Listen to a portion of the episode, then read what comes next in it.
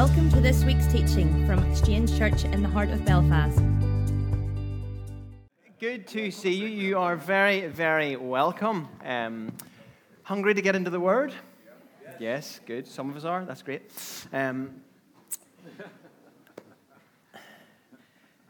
I want to talk to you today about having courage. One of the commands that God says to his people throughout Scripture is be strong, be courageous, for I am with you. He inspires his people throughout Scripture to do this time and time and time again. And now, more than ever in our uncertain world, we have got to be courageous. We have got to be strong. We have got to be bold. And what we're going to hear about is that's different to feeling bold. Being bold and feeling bold are totally different. And God calls you to be bold. He doesn't call you to feel confident, He calls you to be courageous. There's a difference, okay? I want to talk to you a little bit about that, of how we do that in the middle of the uncertainties that we are facing, because life is uncertain. We have challenges, we have difficulties. So, how do we do it? Okay. Joshua 1 9 says, We've heard this time and time again. Have I not commanded you? Be strong and courageous. Do not be afraid. Do not be discouraged, for the Lord your God will be with you wherever you go. Now, I used to read this I used to put a lot of pressure on myself. Oh, God has commanded me. I've got to do it. But I read it differently now, and it's actually God says, Have I, the Lord your God, the one who is above it all, have I not commanded you? Not that there's a pressure of you must do or else, but I, the one who is above it all, am the one who commands you. Therefore, you can be strong, you can be courageous, you don't have to be discouraged because I'm with you wherever you go. Amen. So, wherever you set your foot, and there are places that God calls us to move, and we've talked about this the last couple of months. God gives you the gift of grace, the gift of faith, but He wants you to walk in it. He wants you to possess the land, possess the blessings that He has for you. And that has been a theme over the last couple of months. And what God wants to communicate to you today is despite the presence of your fear, you can stand and declare He's good all the time. You can declare that my God who is in me is greater than He who is in the world. And that you can declare that over your situation, declare that over your failures, your mistakes, your past, your history. You can declare that this morning. And God wants you to go a little deeper with Him, he wants to take you a little deeper into the experience of His presence, but through the fear and out the other side. You remember a couple of weeks ago, we had Rachel here last week, but a couple of weeks ago we talked about fight, flight, and freeze. Do you remember that? This is a bit of a continuation on that. It's not quite part two, but I'm honing in just on the courageousness, the courage of David, and what that looks like. You'll remember in fight, flight, freeze, we have those stress responses to things. You know, we, we pause, we freeze, we flee away from things. You may remember the story of why I stole a week shopping accidentally. Um, if you haven't heard that, I'll tell you about it later. Um, and I had all these reactions, all these emotions. And fear does that to us. It brings a reaction in our lives. And we'll know that from situations that we're in. There are always two competing sides in our lives, and it's fear and love. You will always have a way of responding to any given situation. It's either going to be out of fear and panic and distress, or it's going to be out of knowing that you're loved and that God is with you. These are the only two ways to respond to situations. You can name other words for them, but that's what it is at its root. It's fear and love. And they're always competing in our lives.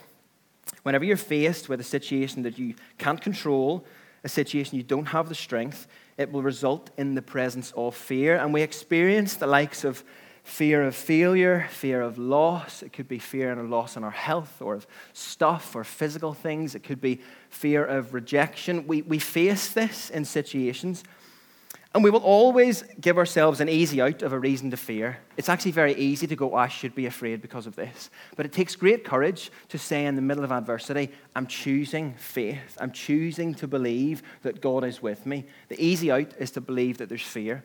So there's these two competing sides in our lives. Um, it's kind of a bit like me in that on one side of my life, I try to be stereotypically masculine. Okay, I eat steak for breakfast sometimes. I eat five, six eggs every morning. I drink black coffee. So I try to be, I lift weights, I do whatever. And then the other side of me, like, loves a spa. Love going to the spa, like the sauna, the steam room.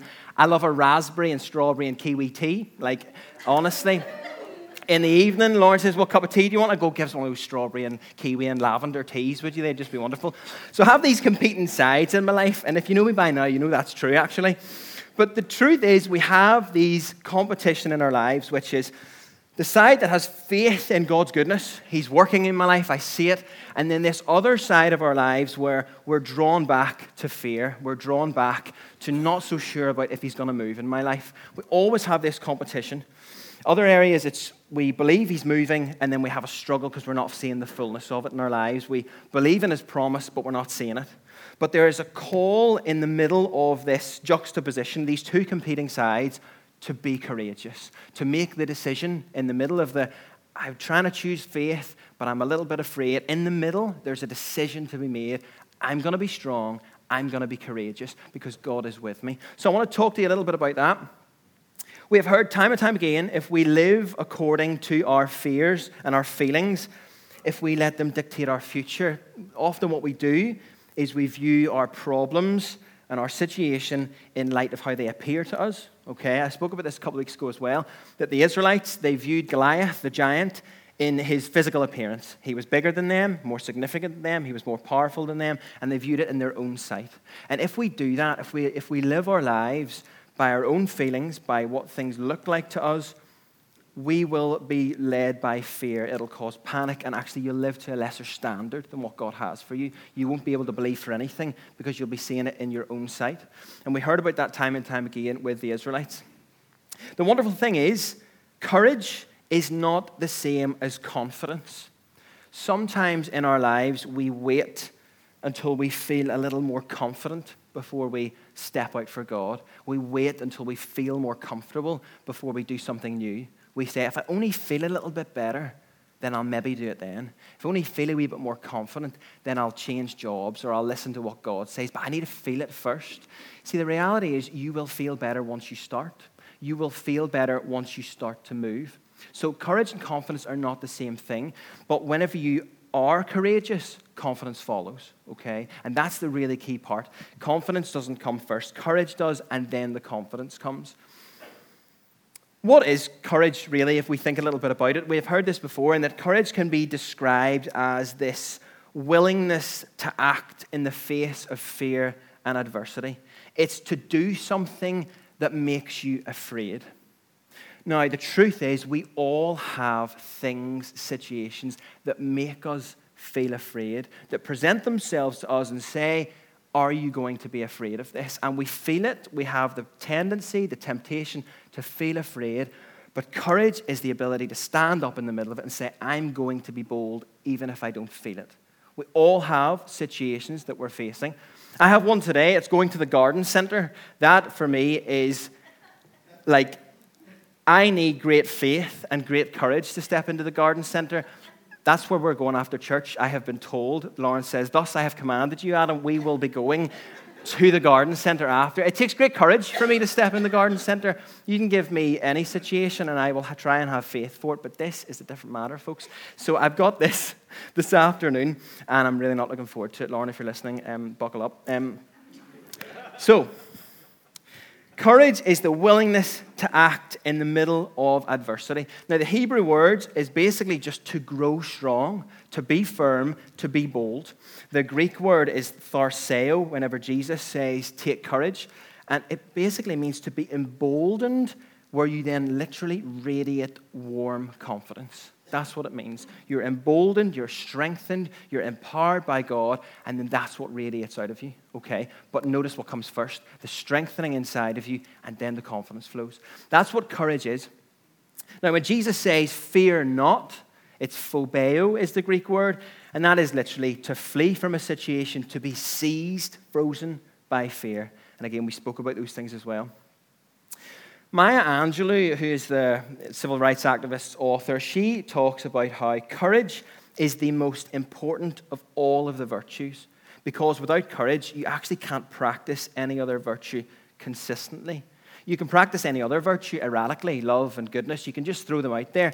But to be consistent, you need courage in your life. You need courage and openness and boldness to love, to be vulnerable. You need courage to have faith in your situation. You need courage in your relationships to be consistently loving, faithful, good.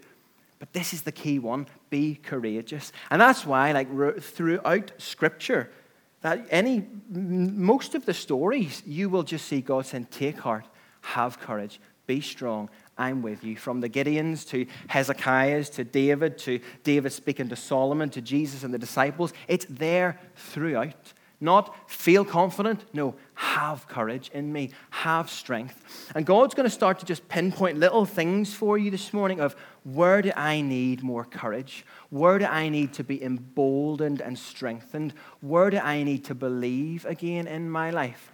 And He's going to pinpoint throughout. Every one of us has this potential to be courageous. There's this notion of it's called latent potential.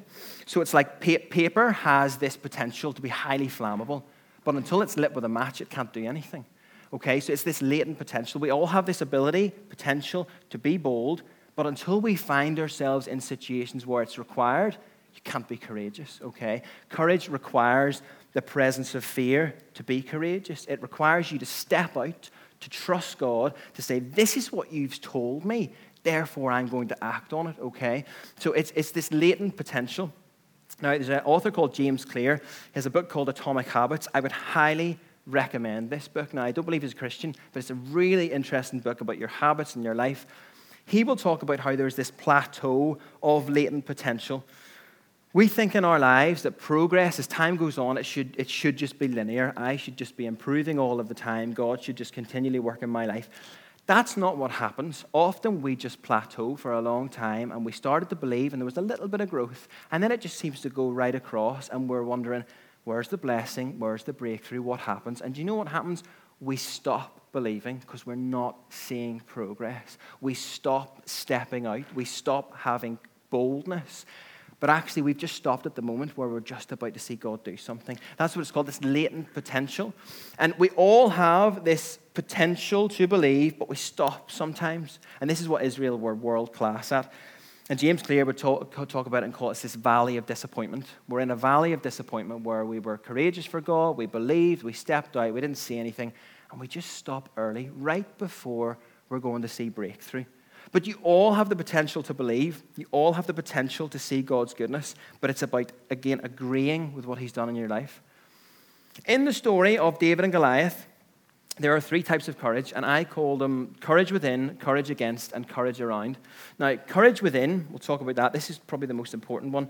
If you're taking notes, note these down. Courage within, courage against, and courage around you. Now, courage within is this willingness to look inside of yourself, to look in the mirror and say, Do I want to be? Do I want to be the person that you have called me to be? Who are you calling me to be? And am I going to partner with that? It's the stuff that David would have done before he even got to Goliath, which is, Who are you making me to be? Who have you called me to be? What's my purpose? What's my calling? And courage within is the most important one, really, at all, because without a revelation of who God has made you to be, you'll not be able to exercise the other two.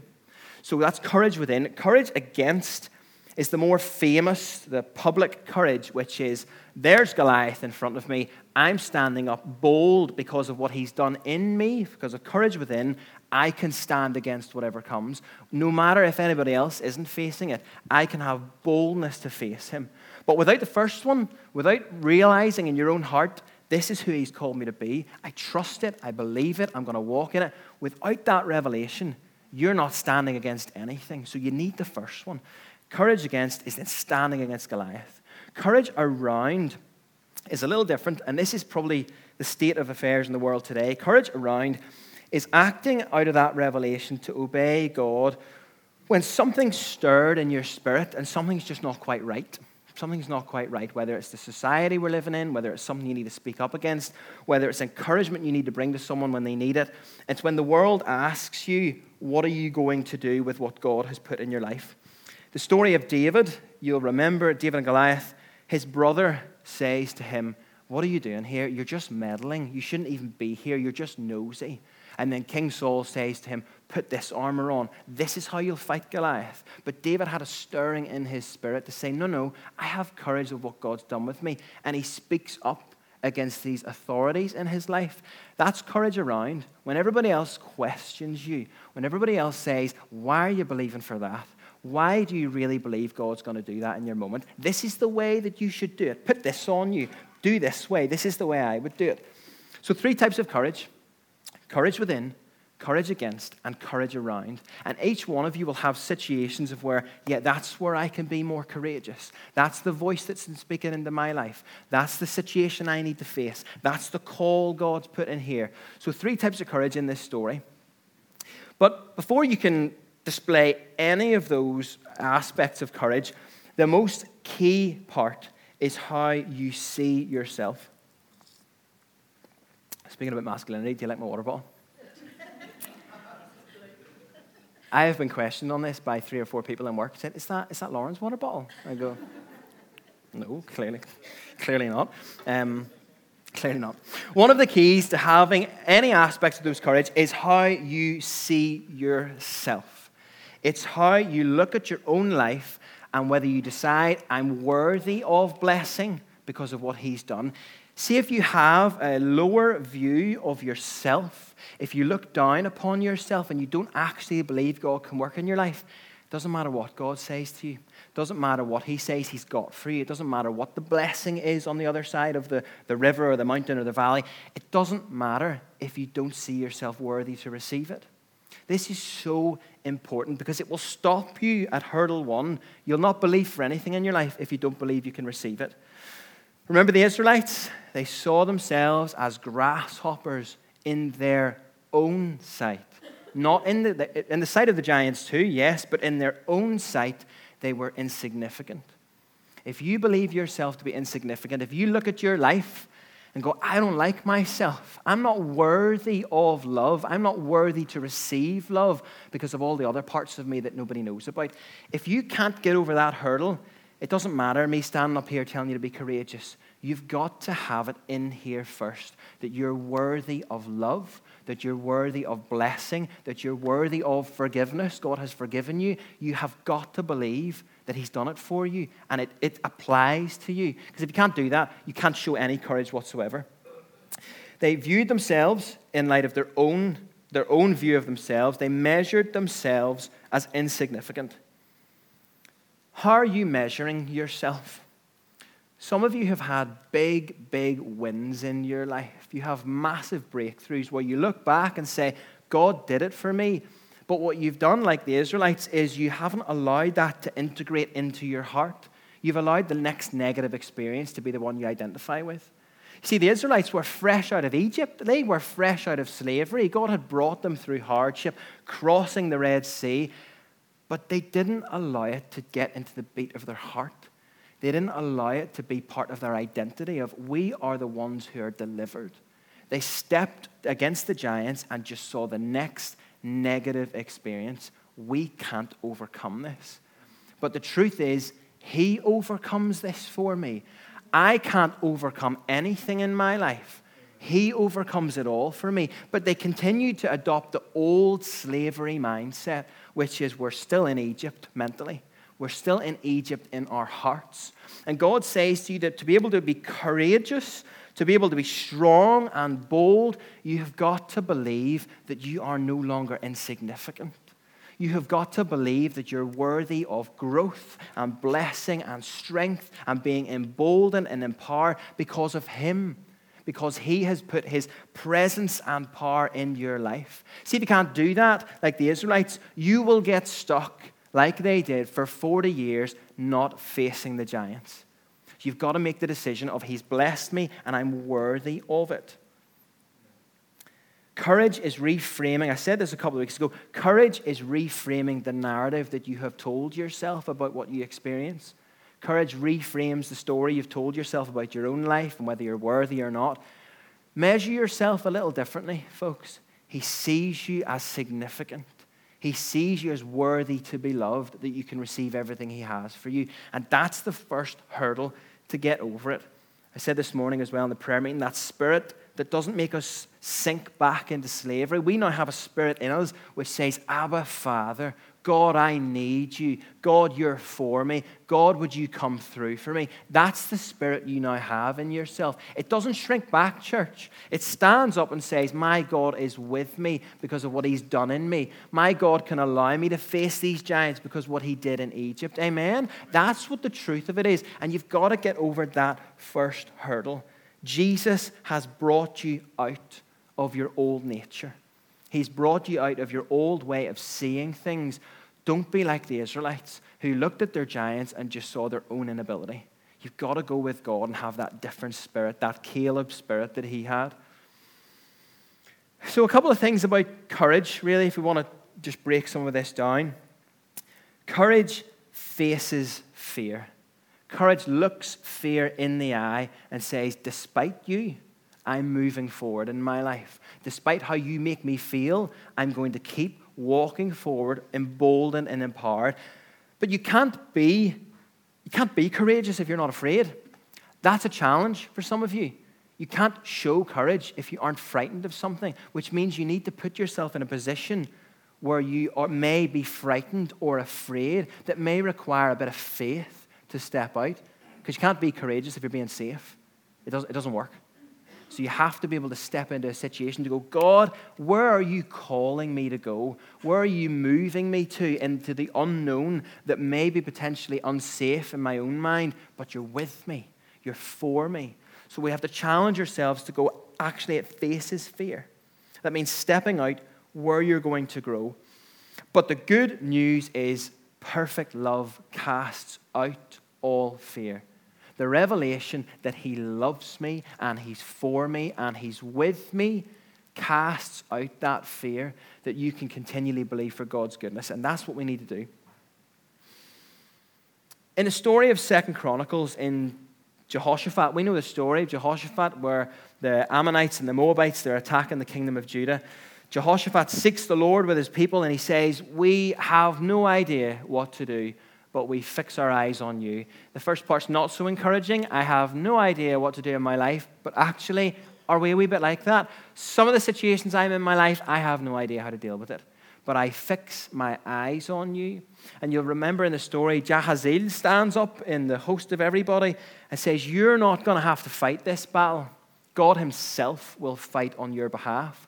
But it's an interesting thing in Second Chronicles he says, You'll not have to fight this battle. Take up your positions, stand firm, and see the deliverance of the Lord will give you, Judah and Jerusalem. Do not be afraid. Do not be discouraged. Go out and face them tomorrow, and the Lord will be with you.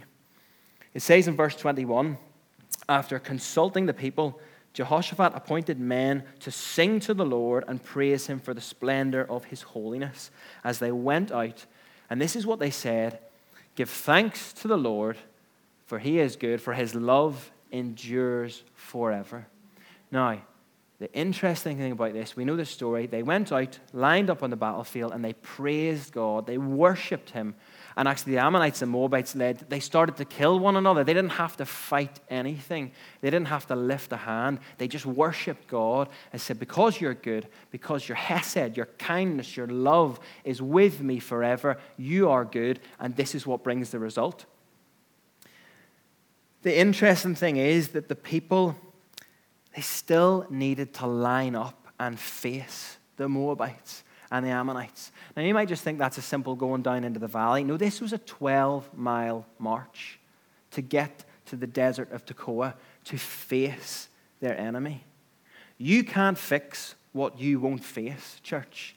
You have got to be prepared to face what is in front of you and worship in the middle of it and praise Him in the middle of it and to say, I'm facing this because my God is bigger than you. My God will deliver me through this, and that's why I declare He is good. Church, you have got to worship in the middle, and some of you, courage for you is to be able to say, God, you're good despite my situation.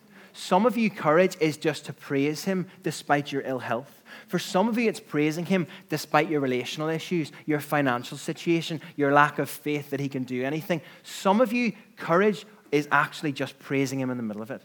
And God puts his finger on that and says, Praise is what brings breakthrough. But you've got to face it.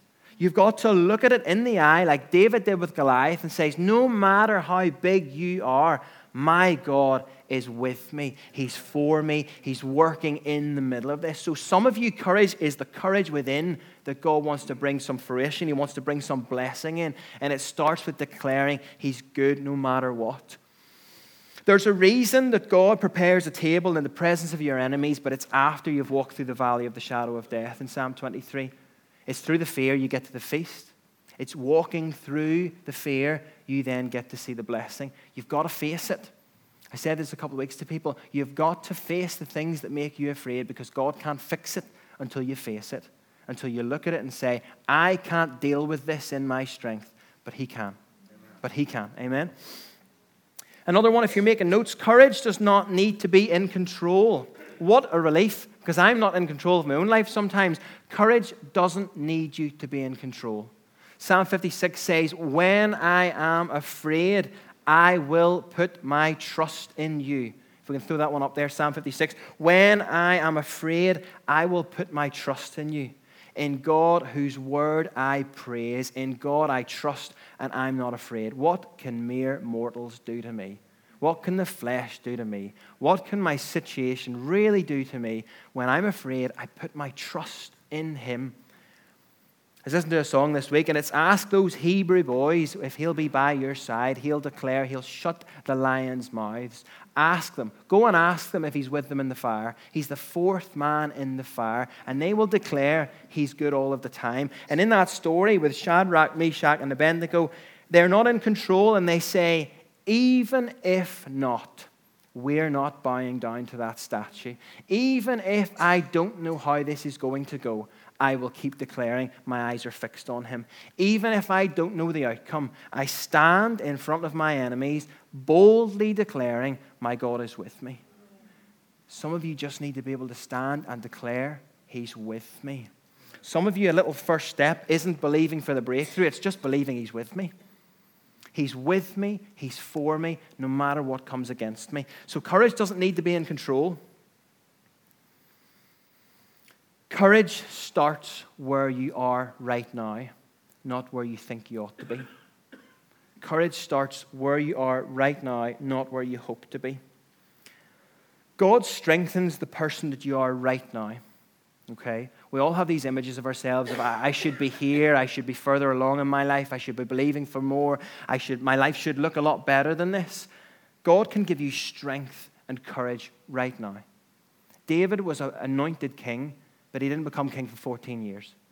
He was anointed where he was, right there, right then.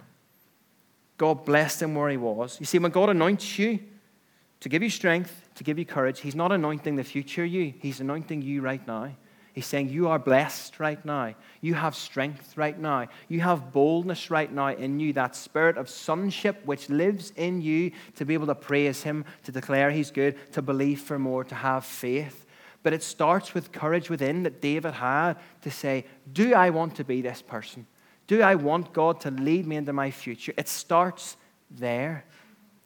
Where you are right now, not in 10 years. We all have these images of what we'd like to be in five years or if our situation was better. And then we get to the better, and actually, we still want to be better and we still want to improve and we still see mistakes and we still see failures. God says, Where you are right now, you are blessed.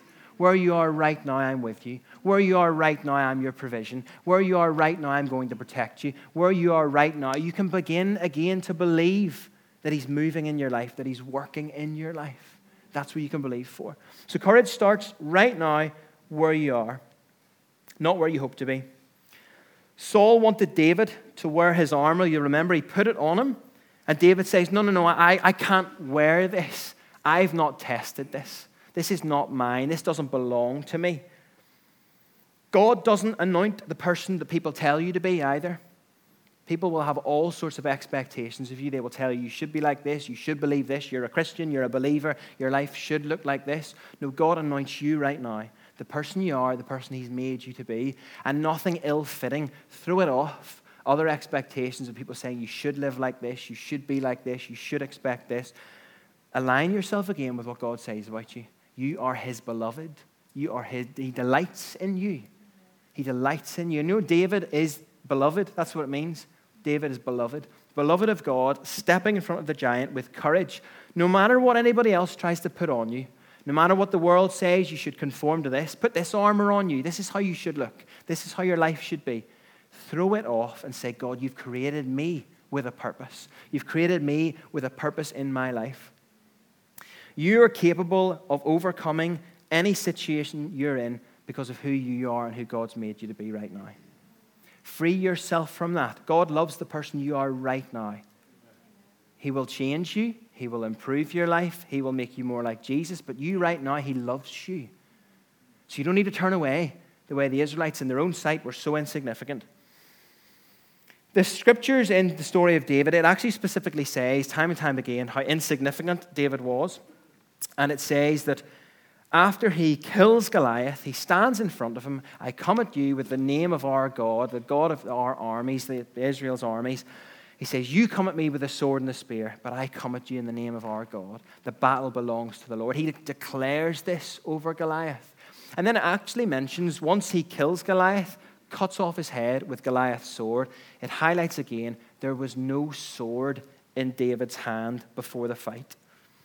Some of us think that we need certain things to start to believe again. We need God to do something quickly before I can begin to believe. We need our situation to look a little different. The scripture says he had no sword in his hand, he wasn't equipped in the natural whatsoever to fight Goliath. He actually had no business being on the battlefield at all. Even the stones that he grabbed, the picture of grace, five stones, it made no sense. Goliath was nine feet tall. Like it didn't make a lot of sense. But God says, at the right time, I will provide for you. At the right time, you will have everything you need. You may not have a sword in your hand. You may not have all of the natural resources you wish you had. But all you need is my grace in the middle of this to reach in, pull it out, believe He's with me, take a step of faith, say, I'm facing you down, and then at that time, God will provide for you. He kills Goliath with his own sword. Whatever situation you're in, God will give you what you need to overcome it when you're in it. Okay? But it starts by walking into it. Starts by having courage within, which says, I want to be the person God has called me to be. Yeah. Is it a challenge? Sometimes, absolutely, but there's grace in it. I want to be the person of integrity. I want to be the person of truth and of honesty and of goodness and of love and of faith and believing for all these things. But thank God I do it in His grace. Thank God He's got grace for me. I'll make mistakes at times, but it starts with my yes. I want to be like that. I want to be who you've called me to be. And then once you have that revelation, then you can stand against anything that comes against you.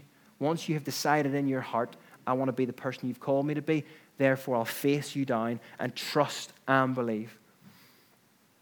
Courage, and I get a bit of passion about this because it's been on my heart for a long time, it must be taken. Courage must be seized. You must make a decision to grasp it. It doesn't just happen to you. You don't just start, as I said, you don't just start to feel courageous. It starts with movement. It starts with action. It starts like a will to act. Remember I said that a couple of weeks ago? It's the will to act despite my fear. It's the will to act like Jesus in the Garden of Gethsemane when all of his feeling was saying, I don't know about this, Father, take this cup from me, but I want your will.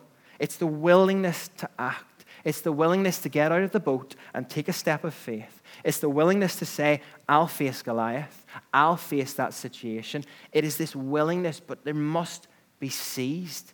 You must take control of it. There are many situations in your life you don't have control over, but you have control over what's going on in here. You get to decide how you respond to what's happening. And God says to you, have courage. Do not be dismayed. Do not be afraid. I am with you every step of the way. And how that, how that looks practically in terms of seizing courage, thankfulness seizes courage.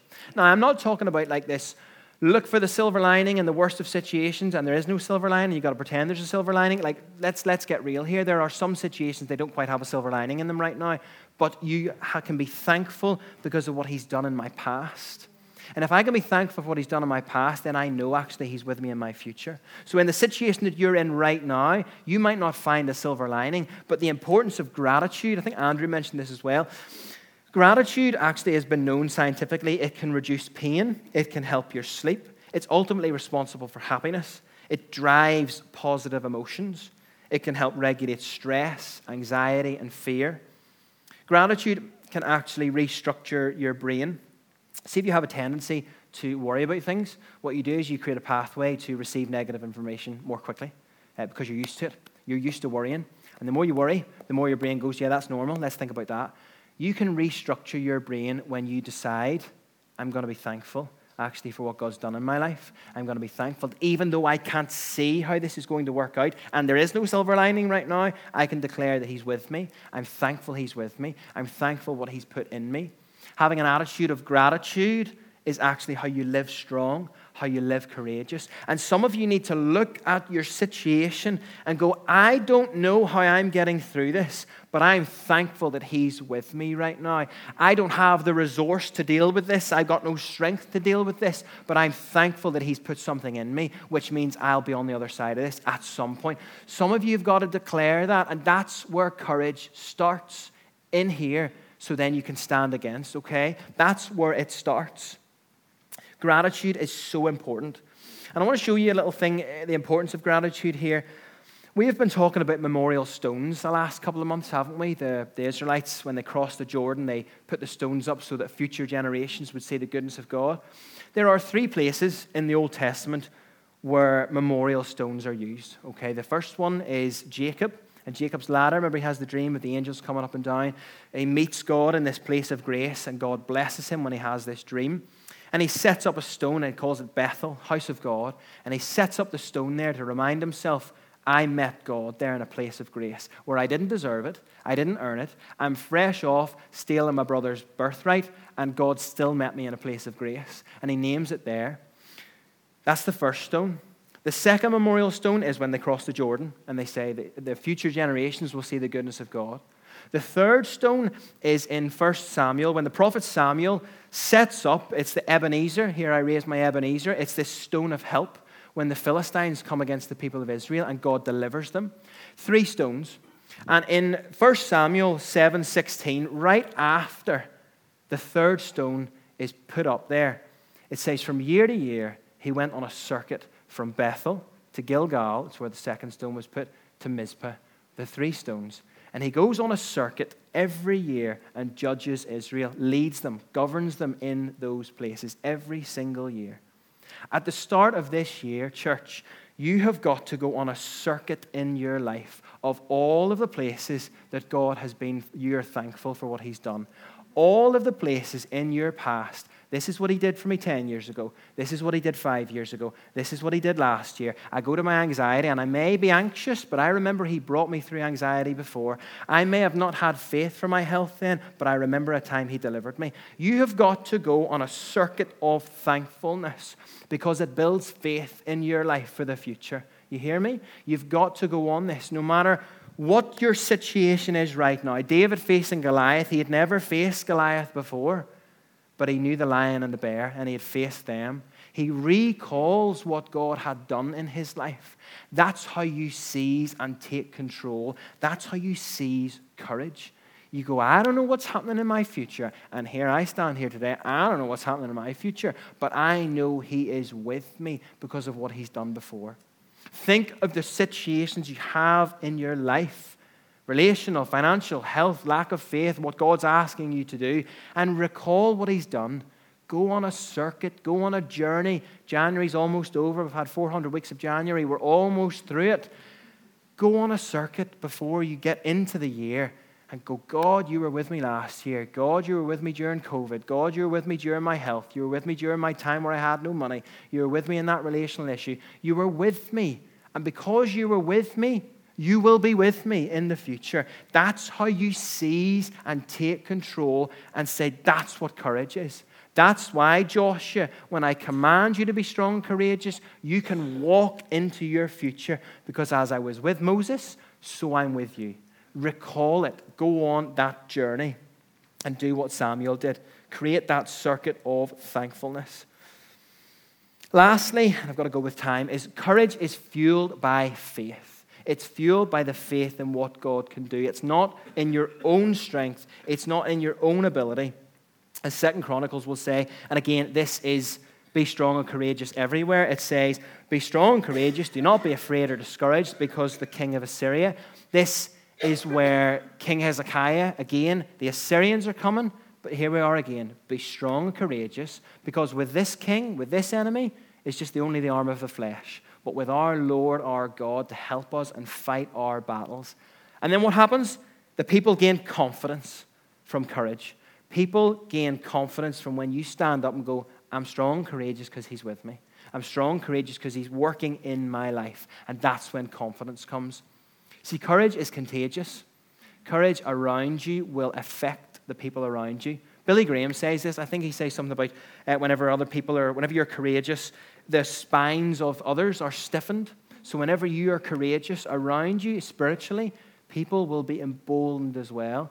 So I challenge you, church, have a bit of courage this morning. Look again at your situation and go, yeah, I'm insignificant in my own strength, but I'm not looking through that lens anymore.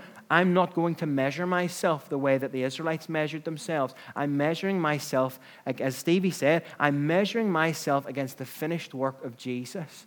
I'm righteous, holy, blameless, and loved all of the time. Therefore, I can stand against Goliath in not in my own strength, but in his strength with me.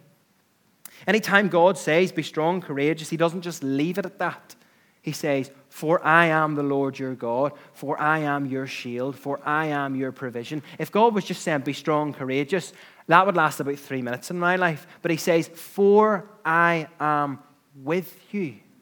For I am working in your life. I am your strength and your shield and your provision. I am faithful in your life.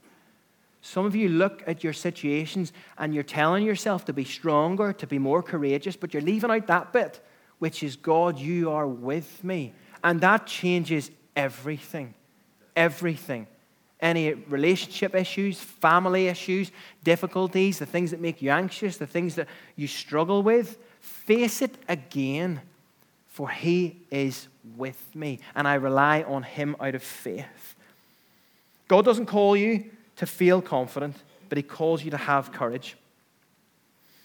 I said this a couple of weeks ago. David's courage didn't come from a confirmation that he was going to face and beat Goliath. God hadn't told him that he was going to win against Goliath. God didn't drop down in a wee vision and say, Oh, by the way, you're going to see Goliath tomorrow and you're going to fight him. No, he didn't do that. He had courage because he faced the lion and the bear before. He had courage because of his past. Your courage doesn't come from what you know is going to happen, it comes from what you know has happened. And He will bring me through. That's a challenge, but it's a challenge that God puts right now in front of you to say, Where can I have more courage? Where do I need to take courage from? The Israelites, as they step over the Jordan, as I finish here, the Israelites, as they step over the Jordan, they walk into the promised land, and the first battle they face is Jericho.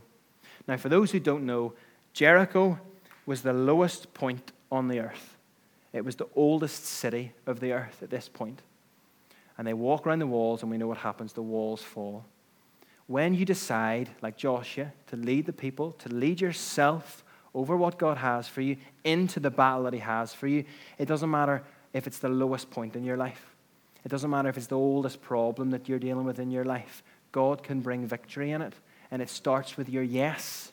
It starts with you, I believe what you say, God, so I'm marching into it no matter what it is. And your courage comes from what He's done in the past. So the question is where do I need more courage? Can I begin again to believe again for the goodness of God in the situation? And I might not have seen God's goodness in it for a while. I might not have seen God's goodness in it recently.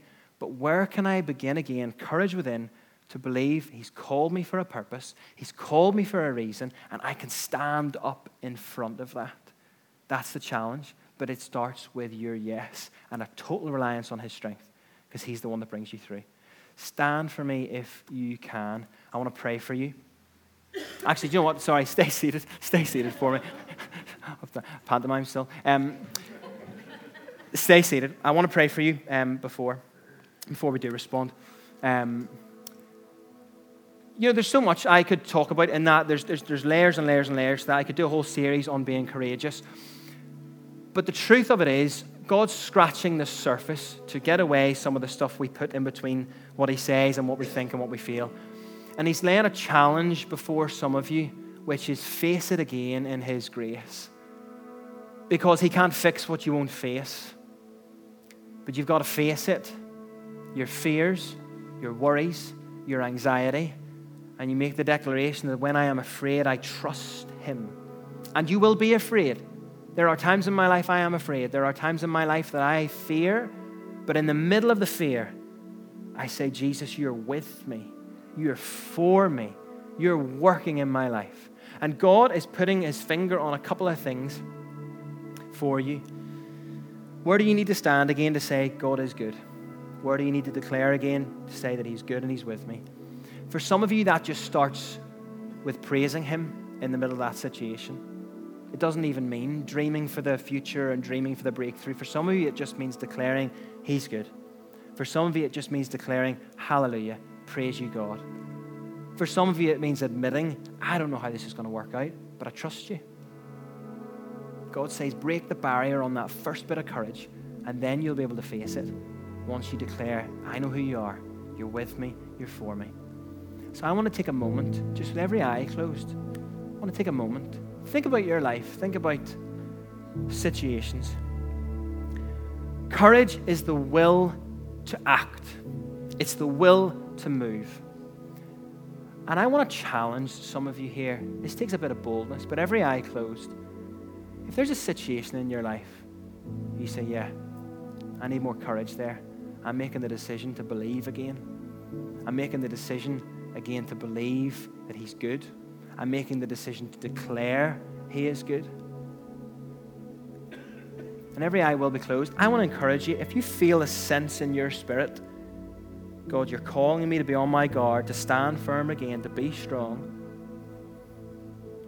I want where you are, with every eye closed, I want you to stand.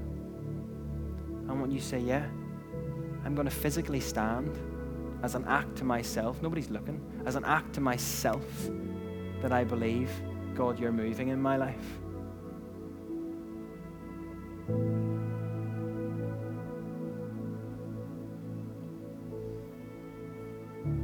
You make the decision. Thank you for those that are standing. Nobody's going to ask you about it. I'm not going to come and say, You were standing, I want to talk to you about that. No, this is between you and God. Where you go again, you say, I'm being strong and courageous. I'm making the decision to stand. Having done all to stand in his strength and his mighty power. Despite my fear, just going to take another moment. The will to act like you did, Jesus, in the garden, like you did, Peter, in the boat. And I felt this for someone before the service, like Abraham did after he had been given Isaac He'd been given the promise, and then God tells him to take him up the mountain. Some of you have believed for promise and blessing, and God has given you it at some point in your life, but you feel like it's slipping away the way Abraham would have felt when he was told to take Isaac up the mountain. And it makes no sense. And at the right time, God provides the ram. At the right time, God provides the sacrifice feel that for someone in your life, there's a disappointment there, but God granted you something. He gave you a blessing and gave you a gift, and then it feels like it's been taken away from you. God says, at the right time, you'll have grace. At the right time, you'll have blessing. Father, I want to thank you for what you're doing in this place. I want to thank you, Holy Spirit, that you are in this room. You are in our hearts we can be strong and courageous because of you. We can be bold. The righteous are as bold as a lion, it says, because of what you've done in my life. And it transcends feeling. It's faith in you, trust in your grace. The word says, Be on your guard, stand firm in the faith, be courageous, be strong. Thank you, Jesus. Thank you, Lord. For those that are standing, you can take your seats now. Thank you. I'm going to just invite Stevie up just to lead us in communion. uh, and then we'll take the offering before worship.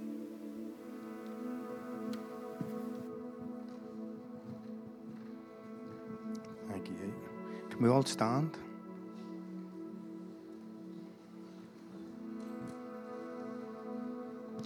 Should have actually done this earlier, but I got carried away.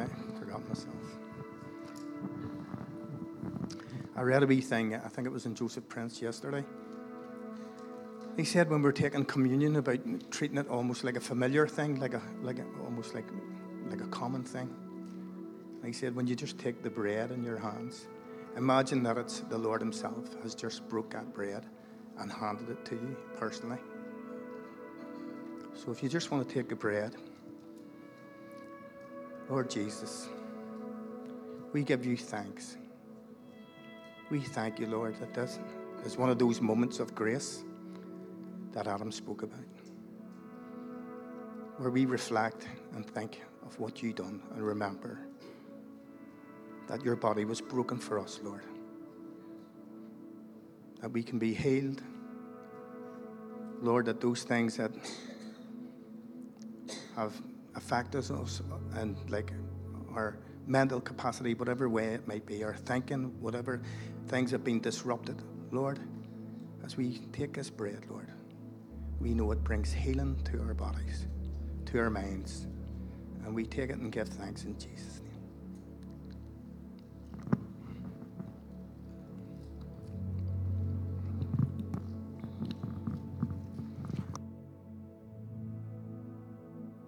Uh, take the cup. That represents your blood that was shed willingly for us for the full remission of sins. That lets us come before you today as righteous. We can stand before you, Lord, and you look at us and you see our sins no more. You actually see us as white as snow. Our sins are washed away. You see your Son Jesus in us. So, Lord, we take the cup that represents your blood and we give you thanks.